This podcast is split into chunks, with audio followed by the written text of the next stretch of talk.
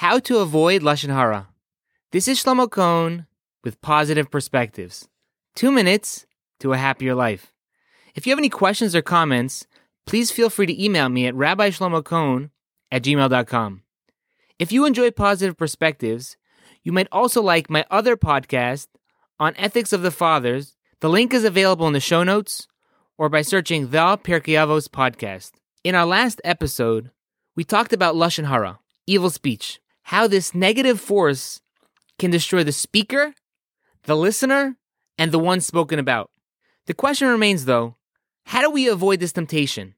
What are the methods from staying away from evil speech?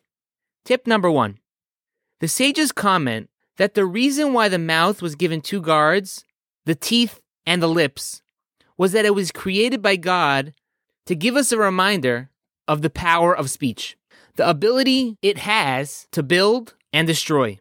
Hashem gave us two protections, lips and teeth, to remind us that we need to think before something comes out of our mouth to make sure it's serving a constructive purpose. So even though we might have a juicy bit of information, thinking before talking can help us realize if speech is serving a positive or negative purpose. Tip number two getting into the habit of not using names is a great way to train ourselves to avoid Lashon Hara.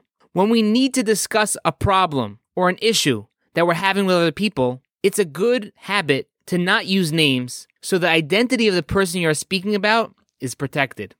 Tip number three Benjamin Franklin is quoted as saying, An investment in knowledge pays the best interest.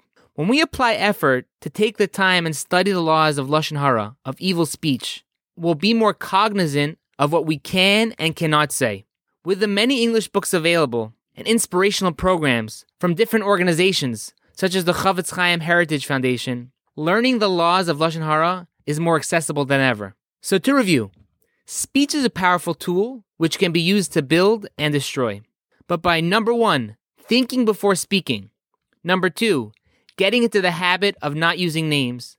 And number three, learning the laws of Lashon Hara, evil speech, will help us overcome the temptation to speak Lashon Hara. So let's use these methods to stay away from Lashon Hara, and we will surely be happier people. Everyone, have a great day.